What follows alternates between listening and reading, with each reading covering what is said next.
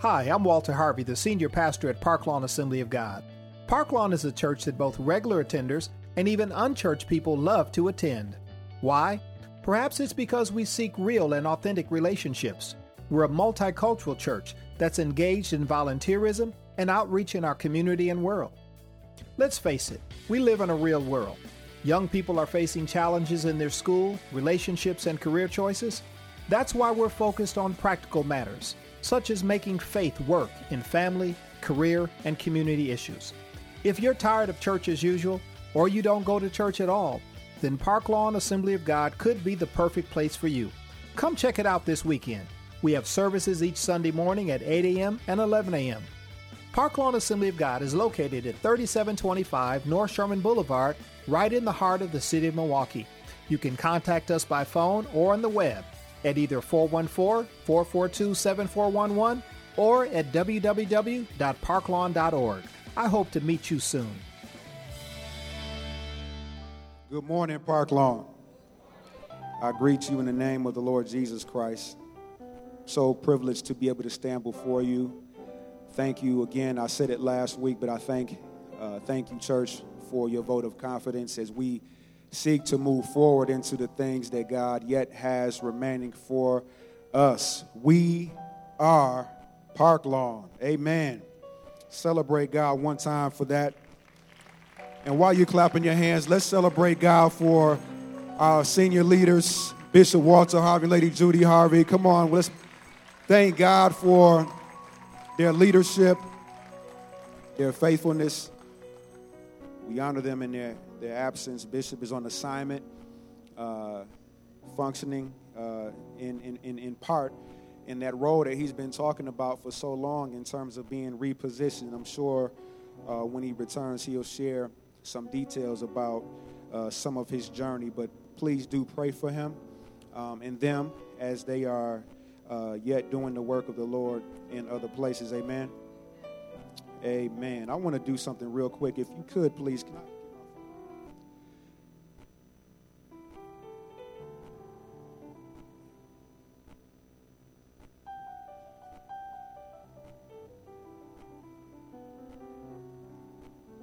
I want you to turn to Joshua chapter 13 and just hold that place, if you will. And we're going to read verses 1 through 7. Joshua 13, verses 1 through 7. How many of you love the Word of God? Uh, that was a little bit weak. Come on, this is the best selling book of all time. How many of you love the Word of God? Generation after generation, author after author time span after time span, the Word of God is yet relevant in our lives. God is so awesome. His omniscience, He knew before you knew. Amen. We have been studying and sharing on the topic of the crossover uh, since the first Sunday in January, and it is a reference to the succession plan that uh, we are in the midst of, but it is also, I believe, in the spirit realm, a reference to what God is doing all across the body of Christ. If you pay attention, there's a changing of the guard all across the body of Christ. Uh, God is doing something. Uh, I, am careful to say doing something new because when it's Him, it's already done, uh, but it's new to us. There's some new things that God wants to uh, cause to unfold and um, be unveiled in our lives. And it's really for us to catch up with where God already has been and where He wants us to be. And so, this is the next installment in this series uh, related to the crossover. And so, we still will be in the book of Joshua. And uh, I just want to give a bit of a preview, a plug. If you have a significant uh, uh, uh other in your life, um, a, a, female, a, a sister, an auntie, a mother, a cousin, a niece, uh, please invite them for next Sunday to hear the second part of today's message um, because we're going to focus on the ladies. Amen. I believe that God has an inheritance for women. um, that in many cases has been denied them and they've been deprived of it. Uh, but God says, Not so. What I have ordained is from eternity, and it is my sovereign will that you step into the fullness of your inheritance. If you believe that, say amen. So, ladies, you don't want to miss uh, next Sunday, but we are studying the crossover. And so we pick up today in Joshua chapter 13, verses 1 through 7. I'm reading from the New Living Translation, and the Bible says, When Joshua was an old man, the Lord said to him, You are growing old, and much land remains to be conquered. If you have a highlighter or a pen, you should please highlight that or underline that.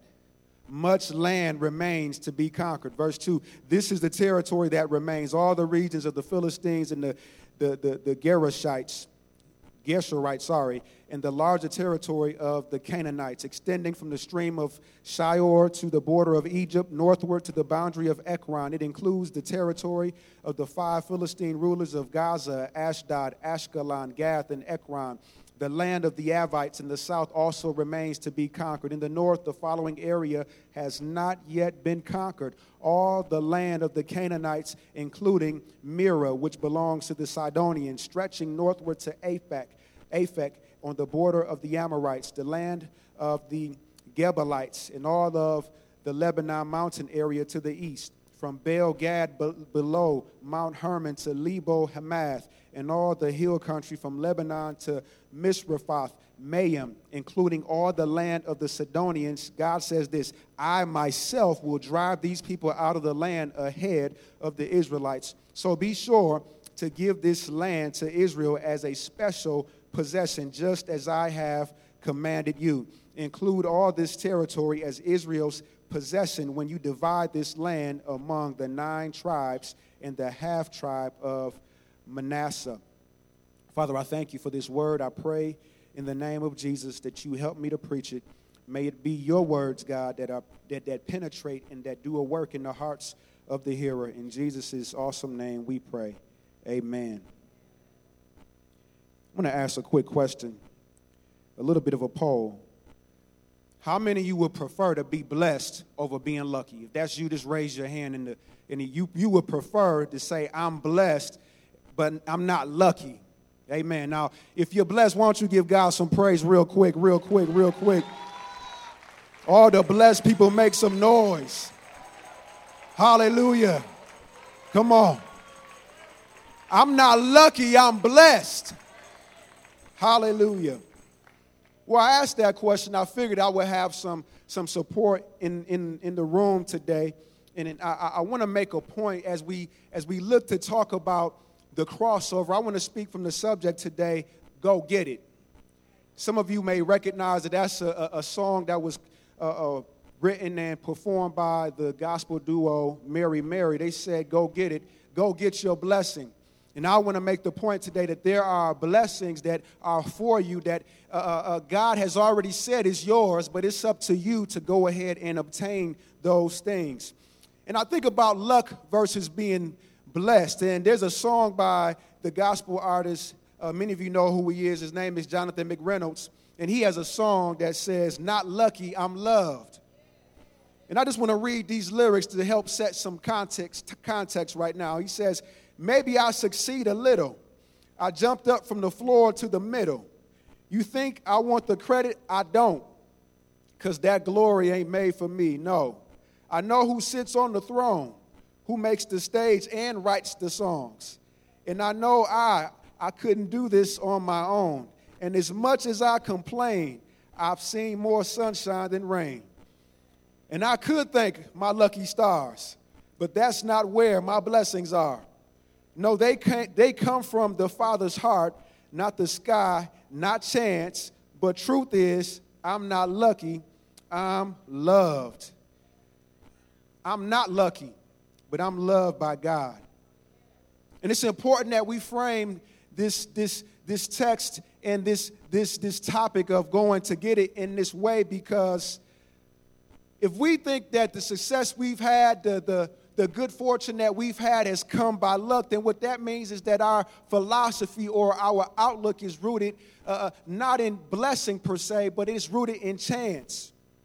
Chance is, is based on something that you really can't you can't grab a hold to. It's fickle. It it, it, it, it, really it really relies on things that you and I really have no basis upon uh, uh, establishing our, our, our belief or our hope or our, our faith.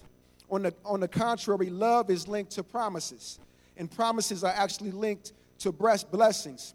I celebrate the love of God because it was God who it was his love that prompted God to send the Lord Jesus Christ to die for me. John 3:16 says, "For God so loved the world, right? That he gave. And so because of the love of God, I'm I'm I'm an I'm a an heir of his generosity. And because I'm an heir of his generosity, I receive Jesus Christ when I confess with my mouth and I believe in my heart. And when I receive Jesus Christ, I receive the blessings of God. The reason why is because of a man that, that, that, that preceded me by ages and generations, and his name is Abraham. The Bible says that God blessed Abraham. The Bible says that, that God made some promises to Abraham. And the scripture says in Genesis 15 and 6 that Abraham believed God and it was accredited to him or accounted to him as, as righteous. In other words, it's an accounting perspective. When God looked at his balance or he looked at his ledger, he accounted it to, or accredited to him as righteousness because of his faith. In other words, Abraham didn't have to have a whole record of God's accomplishments. Abraham didn't even have to see God. Abraham actually heard God. He heard what God said and he trusted God. He had no, no prior experience with this particular deity to be able to follow him from a land that he knew well to a land that he had no clue about. But Abraham believed God, and God said, I account that to you as righteousness because you believe me.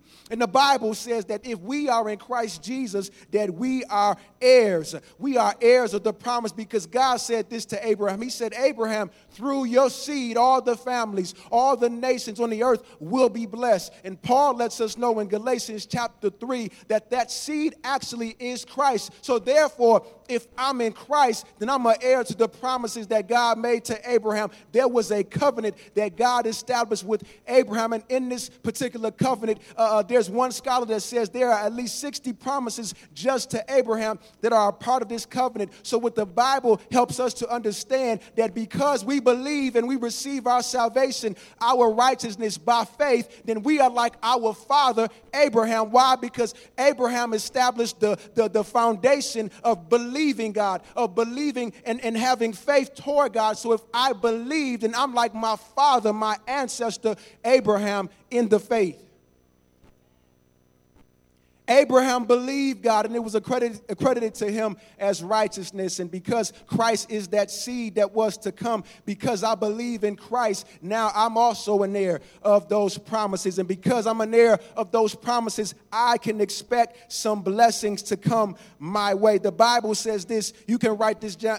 Write this down, Galatians 3:14. Through Christ Jesus, God has blessed the Gentiles with the same blessing he promised Abraham uh, Galatians 3:29, and if ye be Christ, then are ye Abraham's seed and heirs according to the promise. So the love of God has, has brought me into this covenant, even though I really did nothing to deserve it. I did nothing to earn it. But because I'm connected to God through the Lord Jesus Christ, I have access to these promises. And because I have access to these promises, I also have access to blessings.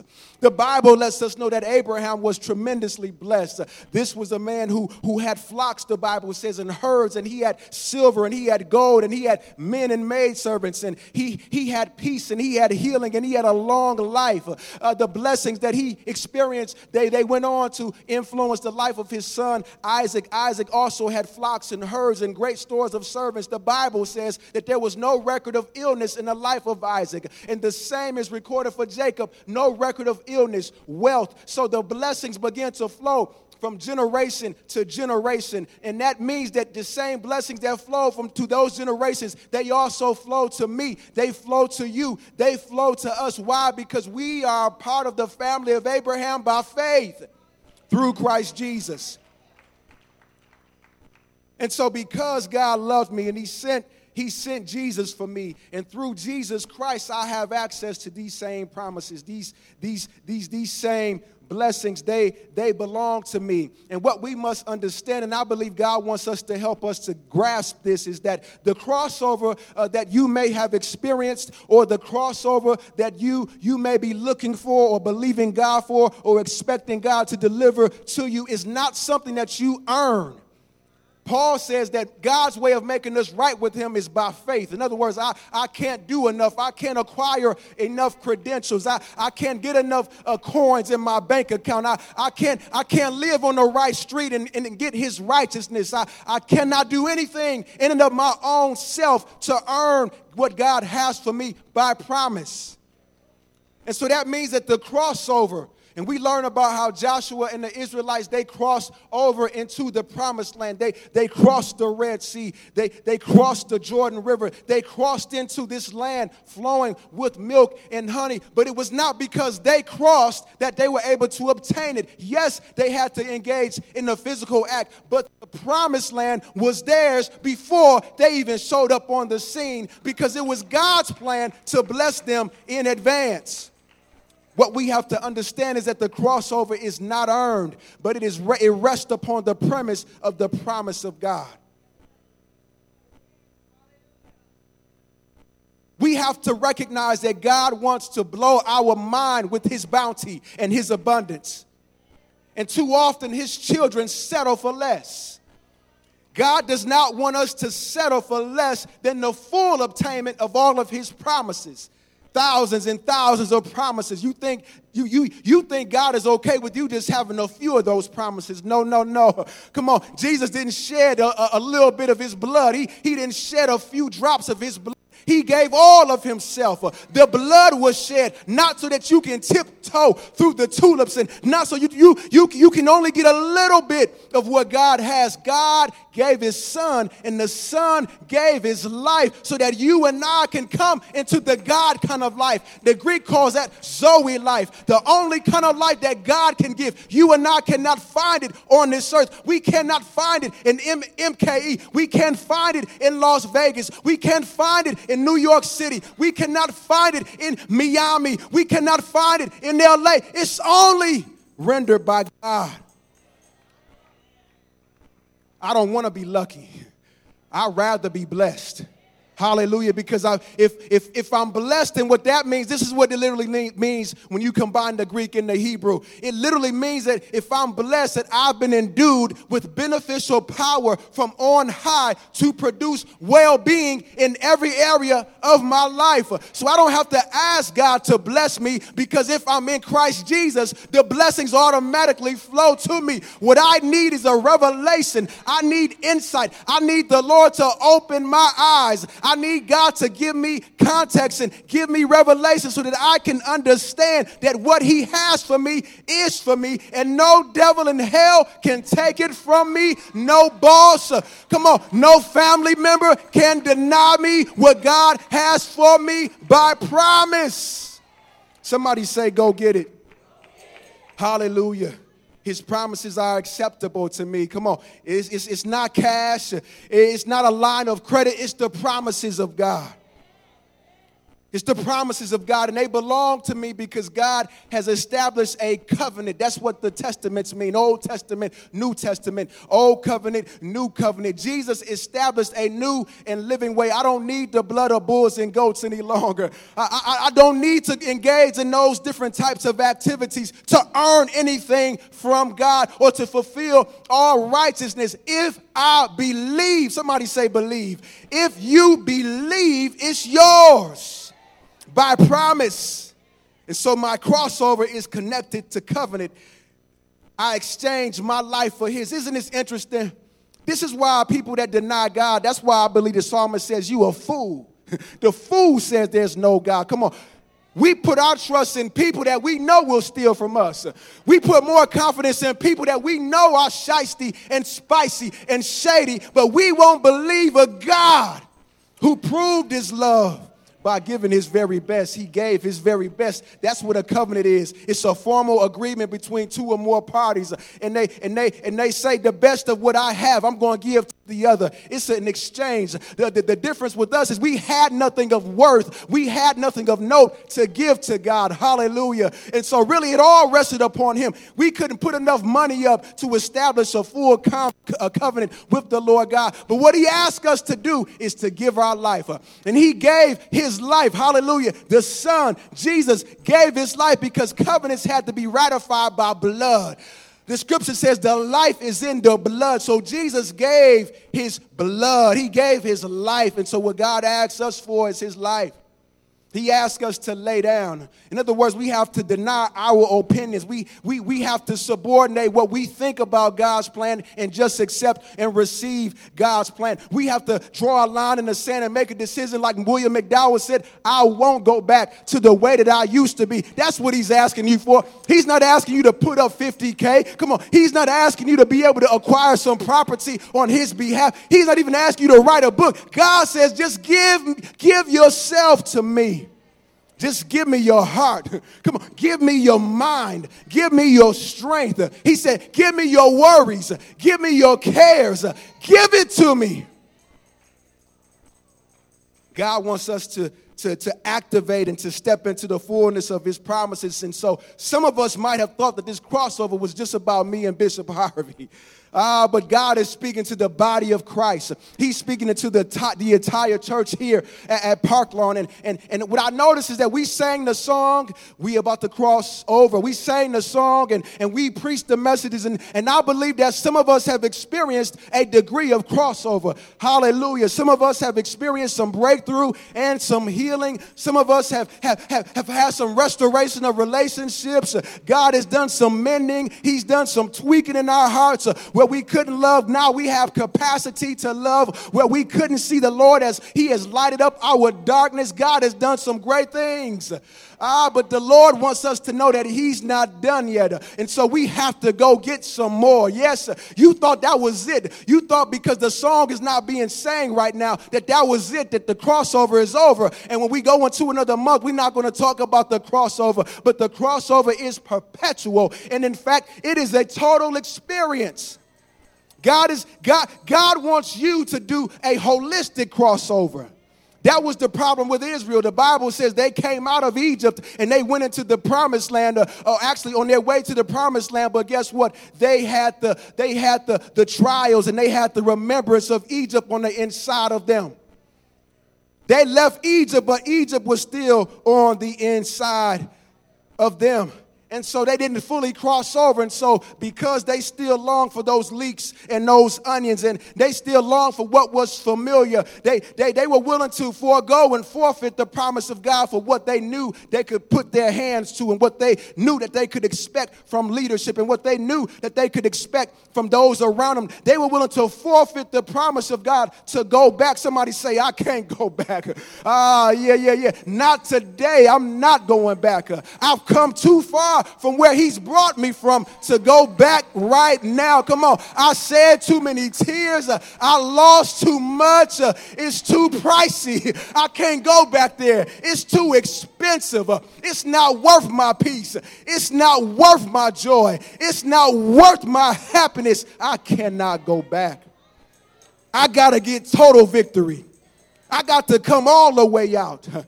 Hallelujah. You came out that relationship. Okay, now God wants to work on that heart. He wants to work on that mind so that when you hear certain songs, it don't trigger a memory and cause you to want to go back. He wants you to be completely free. I have to believe that it's mine. I have to believe that it's a promise that I don't have to earn it because we live in a meritocracy so they say. We believe that that that that our relationship with god is transactional elder greg. We think that if we don't do a, a certain thing that god minister tim doesn't love us anymore. If we mess up god doesn't love us anymore. I have to do something in order to be restored to God's love. Now, if I sin, yes, I need to make confession. If I sin, I do need to repent because the blood of Jesus Christ settled the matter for all time. Signed, sealed, and delivered. I am righteous through the blood of Jesus Christ. So every time you mess up, just know that you have an advocate with the Father, Jesus Christ, the righteous. If you mess up, all you have to do is say, Lord Jesus, forgive me. Lord, forgive me for my sin. The Lord look, the Lord Jesus Christ looks at the Father and says, Father, remember I shed my blood for that one. And the Father goes back to the book and says, Oh, yeah, I see it right here. Hallelujah. Not guilty. You are still justified. He's not going back to the cross to do it all over again because you cussed yesterday. He, he's not going back to the cross because you fuzz a little bit on the numbers. Oh, you don't want to say nothing this morning. He's not going back to the cross so that you can get a reset or a do over. The blood of Jesus Christ has an eternal effect. Perpetually, you are covered by the blood. And if that's true, then that means that the promises of God cannot be denied me. I'm the only one that gets in the way. Satan can't even stop what God has for me. Look at what happened with Job. The Bible says that, that, that, that the, the Lord God, He said, Have you considered my servant Job? Job was blessed before the suffering, he was blessed before the trial, and guess what? He was blessed afterwards because God had already established that what was for him was his by covenant. It wasn't because he was lucky, he had double for his trouble. No, no. It wasn't because it was chance. We cannot deviate from faith, people of God. If we if we started the crossover in 2020, if we began in faith, guess what? We have to continue in faith. The same faith that allows you to get to the, the point to, at what you, where you are right now was that same faith that's going to carry you through. But if I deviate, then I'm falling back. If I if I deviate from faith, then I'm dealing with fate and not destiny. If I deviate from faith, then I'm dealing with luck and not covenant blessings. If I deviate from faith, then I'm shifting from grace and I'm relying on good fortune that may or may not come from my works. If I deviate from faith, then in effect, I'm playing the lotto with my life. How many people love playing the lottery up here? Uh oh, don't raise your hand right there. How many people?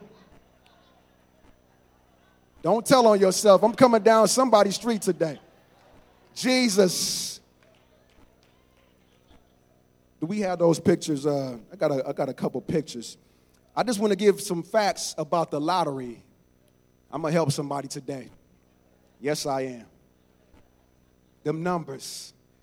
We've been playing numbers for a long time. Oh, yeah. About half of Americans say, according to the Gallup poll, about half of Americans say they have bought a state lottery ticket within the last year. Now, I'm not a mathematician. But if I do the math, just a hope in this room. If I apply that to this room, somebody done played the lottery this year. It's quiet. Americans spend an average of $206 on lotto tickets. The U.S. lotto total, total spending is $80.5 billion. 60 to 80% of adults over 18 purchase a lottery ticket at one time or another. 64% of lottery winners are over the age of 50. Silver Saints?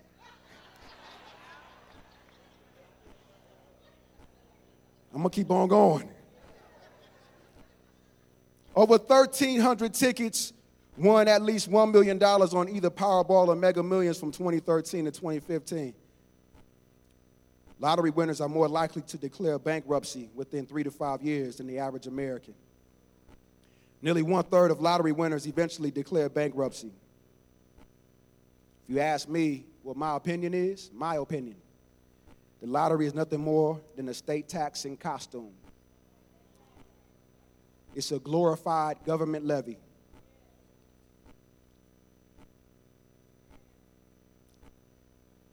If my faith is not in the promises of God, which is based upon what He said, His word, then I'm essentially playing the lotto with my life.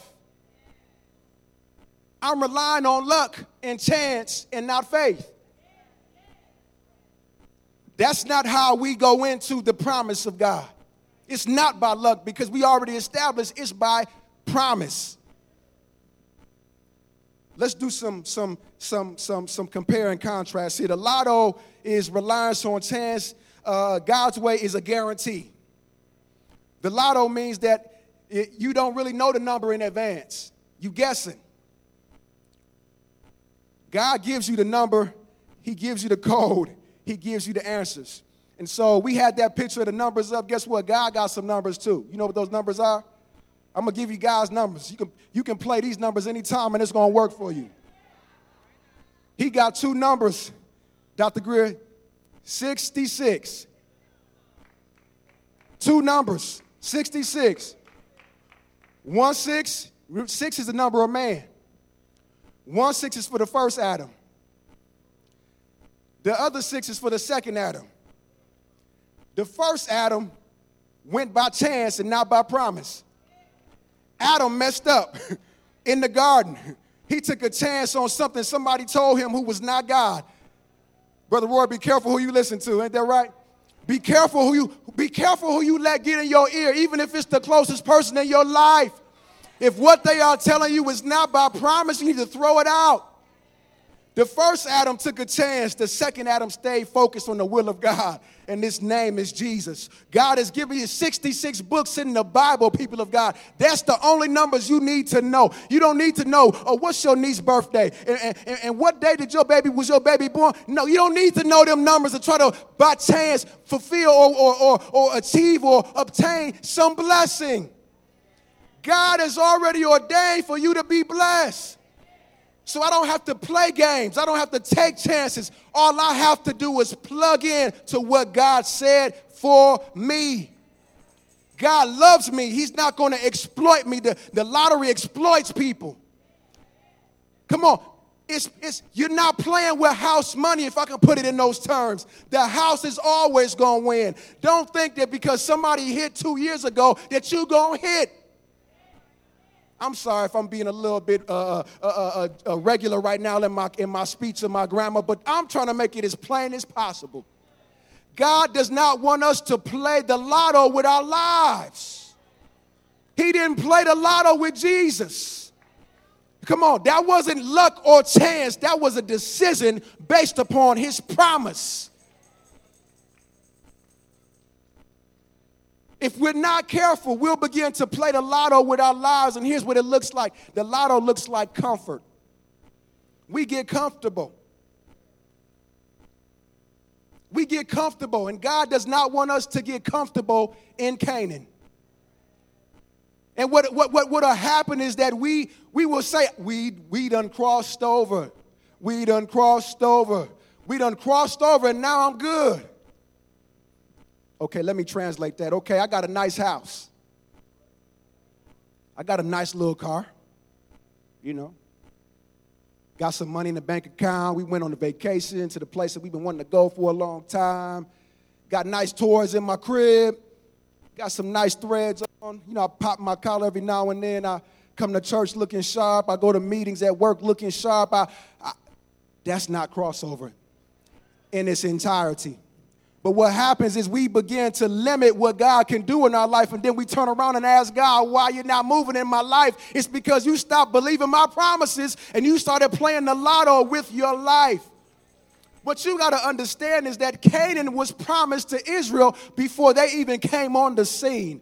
The Bible says that God told Abraham in Genesis chapter 15 that he was going to bring his people. He said, Your, your descendants are going to come back to this same land. He told Moses, I've heard the groanings, I've heard the cries of my people, and I'm coming. He said, I'm going to take them out of this mess and deliver them into a land that's flowing with milk and honey. In other words, when they went in, it wasn't based upon what they did. God already made up his mind, I'm going to bless them. And so that brings us to the text. I'm not going to be much longer. The Bible says that Joshua was an old man. And, he, and, and, and the Lord told him, You're getting old.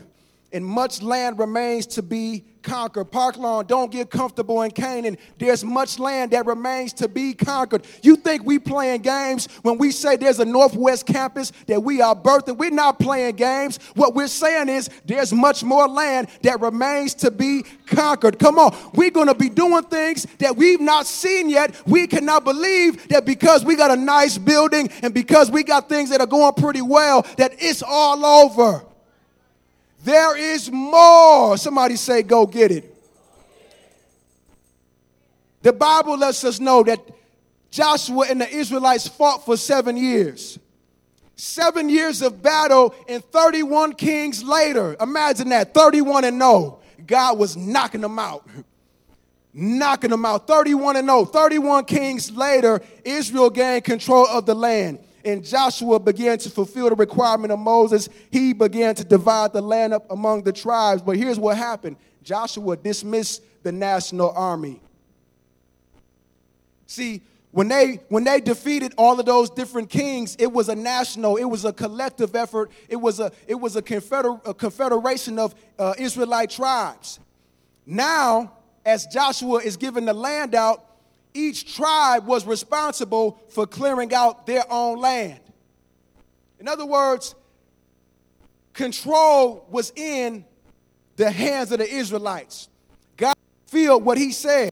But how many of you know, as good as God is to you, there are some battles that you're going to have to fight?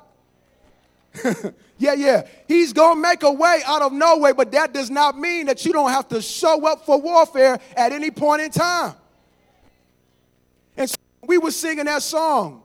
We about to cross over. When we were singing a song and people was getting breakthrough and deliverance, that represented the national army. That represented the, the collective and the collection of, of tribes, if you will, here at the church. All warring, all fighting, singing, praising, dancing, hearing the word, sharing together. But guess what? When you go home, there's some land that still needs to be conquered. And so, in respect to Black History Month, what I see, Minister Tim, is that we need to have a, a, a Harriet Tubman mentality. You see, Harriet Tubman did not get comfortable. No, no, she, she could have been free all by herself and went on to live a life free of risk and, and danger. But she said, No, that's not enough for me. We got to get a not enough attitude, like Harriet said. The Bible, not the Bible, but the, the, the, the history books say that, that she said, uh, I could have freed a whole bunch more if I could have only convinced them that they were slaves. Now, I'm not going to call anybody a slave because we're not slaves. Through Christ, we are redeemed from the bondage of sin. But what I will say is if we can convince folks that God has so much more, then you will leave your comfort place and go all the way. Somebody say, all the way. Somebody say, go get it. You see, what happened is Harriet knew what to do to get free, right? She knew how to get free. She knew how to prepare. She knew how to plan. She knew all the, the nooks and the crannies. She knew the hiding places. She also knew all the pitfalls. So once you get free, that means you can help somebody else get free.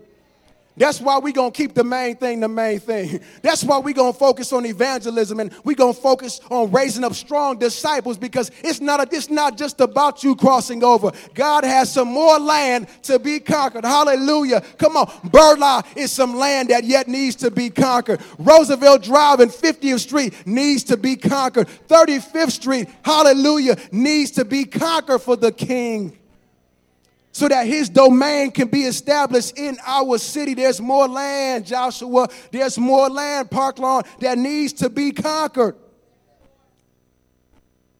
Let me keep going. Can we put up Joshua 17, 14 through 18? Don't get comfortable.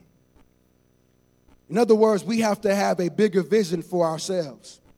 We have to have a bigger vision for our families and for our communities. Now, Let's look at this. The Bible says this the descendants of Josh, Joseph came to Joshua and asked, Why have you given us only one portion of land as our homeland when the Lord has blessed us with so many people? Joshua replied, If there are so many of you, and if the hill country of Ephraim is not large enough for you, clear out land for yourselves in the forest where the Perizzites and Rephaites live. The descendants of Joseph responded, It's true that the hill country is not large enough for us, but all the Canaanites in the lowlands have iron chariots. Both those in Bethshan and its surrounding settlements and those in the valley of Jezreel, they are too strong for us.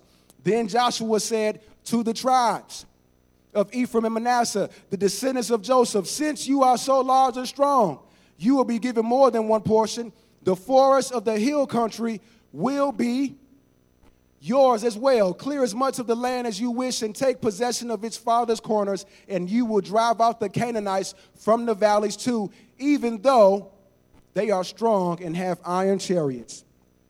God wants to liberate us from making excuses as to why we can't go farther and go deeper in Him. He wants to liberate us from that small minded thinking. The Bible says they came and said, How come you gave everybody else more than you gave us? That sound like church folks. That sound like some hating. Why they get to have all this and I only have this? But look at what God does through Joshua. He affirms them. He don't get mad at them. He says, "Look, you got what it takes to go get more." In other words, look, it's been promised to you. So go get it. It's yours. So go get it. I'm going to say it again. It's yours. So go get it. But I'm going to tell you what the problem is. The problem is going to get it required that they go into the forest. And we don't like going into the forest, Pastor Us. We don't like going into the forest. You know why? Because the forest is dark. The forest is scary lions and tigers and bears. Oh my. Come on. People go into the forest and they don't come out. I might get lost in the forest. We don't want to go into those places that are a little bit uncomfortable for us. But God is saying if you clear out those uncomfortable places, He's saying if you deal with those places that you have tucked away, then you can come into the full inheritance of everything that I have for you. In other words, Park Lawn, it's not on God if you are not prospering more than you believe you should be right now. It's on you. He said, go get it. If you are willing to fight for it, then you can have all the land. If you are willing to lay it on the line for it, then you can obtain everything that I promised you. God is not playing the lotto with our lives, saints. It's ours by promise. Don't be like the tribes of Ephraim and Manasseh and make excuses. Let me come down your street. Here's what this looked like. Instead of asking for forgiveness, I'm going to go to 11 a.m. service so I don't have to see them.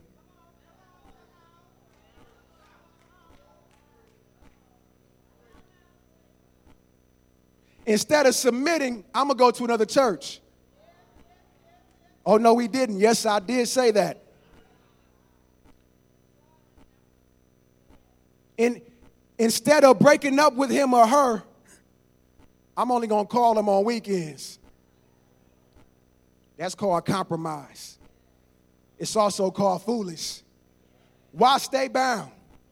Stand therefore in the liberty wherewith Christ has made you free and be not entangled again in the yoke of bondage, which is sin. Stop playing games with your life. Stop playing games with God.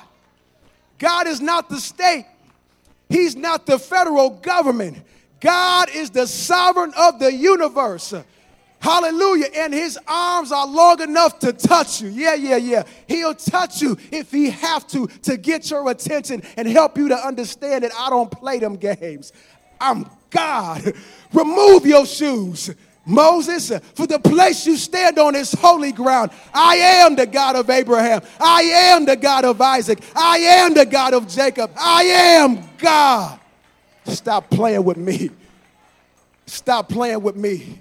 I don't play games. Recognize and realize who I am, church. Recognize and realize that I promised some things to you.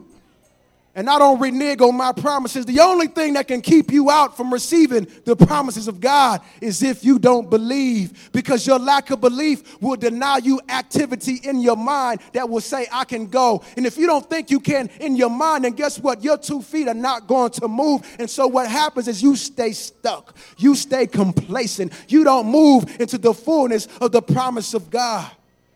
You stay stuck and you're like the tribes of Ephraim and Manasseh, you start, you start hating on other people. How come they got it and I don't? It's because they made the decision that I'll go into the forest. They made the decision that I'm willing to fight for it. They made the decision that I'm not content staying where I am. Yes, he's been good to me. Yes, he brought me out. Yes, he lifted me. But I believe that there is more. We've been, we, the, the, the world has been mourning Kobe Bryant. And they've been talking about this Mamba mentality. They've been talking about this mentality that Kobe Bryant had that he, he didn't give up and he played with broke fingers and he, he, he tore his Achilles, people, and he still went to the free throw line and shot the free throws. And guess what? He still made it. It was like mind over matter. He had a Mamba mentality. I'm not giving up. I'm not giving in. I don't care how big you are. I don't care how tough you are. You could be Teflon Don, but I'm still coming. You could be big and bad like the Jolly Green Giant, but I'm still coming. I'm coming. That's the Mamba mentality. But I want to raise that up and leave you with something before we get out of here this morning. I want to leave you with this. I want to raise that up and say, not a mob mentality, but we need to have a Caleb mentality. The Bible, the Bible, the Bible says that Caleb was 85 years old. He had experienced some blessings from God. He had come into the land. But Caleb said, That's not enough because God promised me some things. And so Caleb went to Joshua.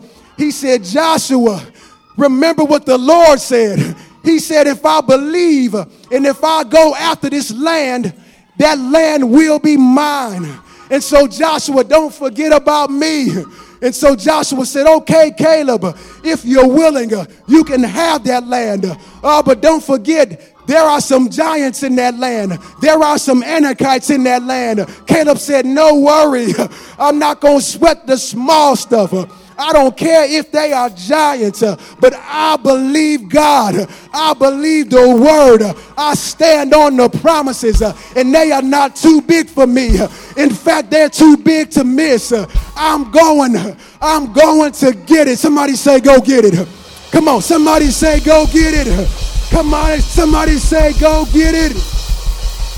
Go get it. Go get it. Hallelujah. Go get your blessing. Go get your breakthrough. Go get your miracle. Go get that financial blessing. Go get it. Go get your children. Go get your spouse. Go get your family. Go get it. They're too big to miss. I'm not a grasshopper, but I'm a giant in him. The greater one lives on the inside of me. Greater is he that lives in me than he that is in the world. I'm not going back. I'm not going to settle. Hallelujah. Sister Mary Joyner, don't settle. Don't settle. God has more for you. I decree now breakthrough in your life. I decree now clarity coming to your life. Uh, I even hear the Lord saying, those prayers that you've been praying, God says, I heard the prayers. Uh, and even like the prophet Daniel, from the first day that you began to pray, the Lord says, I heard you. Yay. Jesus. I need a woman right now to run back there and lay hands on her real quick. Somebody, somebody, somebody, real quick. Somebody lay hands on her in the name of Jesus. Yes, God. In the name of Jesus. Your breakthrough is yours by promise. Your deliverance is yours by promise. Your healing is yours by promise. It's yours. Come on. I wish somebody would get happy for her with me. I wish somebody would celebrate her. Come on. Shout. It's yours. Come on. It's yours. Hey. Hey, hey, hey, it's yours. It's yours. It's yours. It's yours. In the name of Jesus. God's not playing games. He's not playing the lotto. Don't gamble with your life. Don't gamble with your miracle. Don't gamble with your breakthrough. It's yours by promise. Hallelujah. Please sit down. Please, please. We're almost done. We need a Caleb mentality. Three different times the Bible says that Caleb followed the Lord with all of his heart. See, I respect Kobe Bryant, but I don't know what the Mamba mentality was rooted in, right? I don't know what, what, what it was rooted in, but the Caleb mentality is rooted in the promise of God. And so, what that means is that if I follow him with all my heart, guess what? It's going to lead me to his word. And if I get to his word, I can stand on what it says. And I'm going to stand on the promises of God. So, Caleb gives us a few things that we can take with ourselves. Caleb was faithful to God, Caleb had boldness, Caleb was filled with the word. And most importantly, Caleb was willing to fight for it. I want to know are you willing to fight for it? And I'll leave you with one, one last question How long will you wait to go get what's yours? You see, the Bible says in Joshua 18 3, this is what Joshua said. There were seven tribes that had yet to possess the land that God had already ordained for them. And so what they did is instead of eliminating the enemy, they compromised with them. They enslaved them and they depended upon them for their economic system. But God says, I don't need help from the world. I'm God all by myself. And so Joshua says to them, How long are you willing to wait before taking possession of the remaining land of the Lord? How long are you going to wait? How long are you going to wait? How long? Don't, don't, don't, like Jesus say, uh, don't say four months and then the harvest. The harvest is ripe right now. How long are you going to wait? There's no Jew, there's no Gentile, there's no male, there's no female, there's no barbarian, there's no Scythian. How long? God is no respecter of persons. How long will you wait? How long will you wait? You don't have to be a leader to receive the promises of God. You don't have to be on the pulpit to receive the promises of God. You don't have to have the microphone to have a voice in your community. You don't have to. How long you going to wait? How long? That's the question of the hour. How long will you wait before you take full possession of everything that God has for you? Everyone standing right now. I wish I had some folks who would believe God with me to say, I'm not just settled or satisfied with the fact that I came into the land. I'm not content just being in Canaan, but I want to eat all the honey. I want to get all the milk. I want to get all the grapes. I want to get all the pomegranates. I want to get everything that God has for me. I'm not leaving anything on the table. I'm not going to play respectability. I'm not going to be polite. I want it all. Somebody say, Go get it. The Holy Ghost is saying, Go get it. Close your eyes, please. Come on. I just want you to think about what's that barrier in your life? Think about it. What is that barrier? What is the forest in your life? And ask yourself, is it worth missing out on everything that God has for you? It's too many gifts in the room for us to settle for less. It's too many souls that still need to be saved for us to settle for less. Is the forest worth it? Is it worth it? Are the Perizzites worth it? Are the Rephaites worth it? Is it worth it? Is it worth missing? For some of us, the forest may be a state of being unsaved. You may be in this room and you don't know the Lord Jesus Christ and the pardoning of your sins. Well, once again, God made that available to you by promise. Salvation is not something that you earn, Jesus paid the price. When he went to the cross, provision was made. He paid the penalty for sin, for transgression. That is the baseline for access to the promises of God. He loves you. He's not mad at you. God wants you to enter into everything that he has. He put his, he put his son's life on the line. That even when we were sinners, smoking, drinking, being loose with our bodies, even when we were sinners and enemies, even if you're not thinking about God, that did not stop him. He loves you that much. And so, with eyes closed and heads bowed, I want everyone to repeat this prayer with me. Lord, I confess today I'm far from home. I'm a sinner. I'm not living for you. But today, I make a decision. I turn from sin and I turn to you. I believe Jesus died for my sins.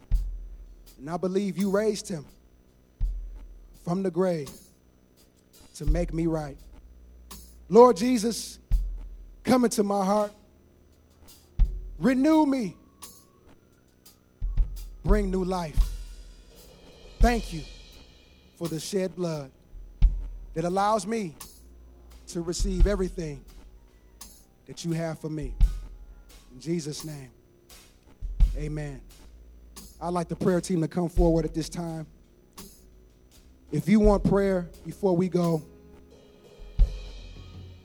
if you like someone to touch and agree with you concerning the forest, maybe maybe you are a little bit of a, a bit of, a little bit afraid. Maybe you are a bit hesitant because if I go in the forest, if I go in some of those dark places, it's going to bring back some memories I don't want to have to deal with. Maybe you need some help. Maybe you need somebody to stand with you. Maybe you need somebody who will believe God with you. Don't miss this opportunity. Come to the altar. The altar means this the altar represents that the will of God is more important than what I think or believe or want for myself. I need you, God. All eyes still closed. The altars are open. God, we make room for you. We give our hearts and our minds today. We say, Yes, Lord, yes.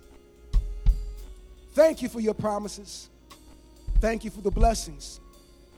We don't rely on luck, we rely upon what you said. And therefore, we know your blessing belongs to us. Thank you, God. We will go after everything that you have for us. In Jesus' name, amen. Park Lawn Assembly of God exists to share the light, life, and love of Jesus Christ. As a part of this mission, join us for special services, workshops, and encounters. Park Lawn Assembly of God is located at 3725 North Sherman Boulevard, right in the heart of the city of Milwaukee. You can contact us by phone or on the web at either 414 442 7411 or at www.parklawn.org. I hope to meet you soon.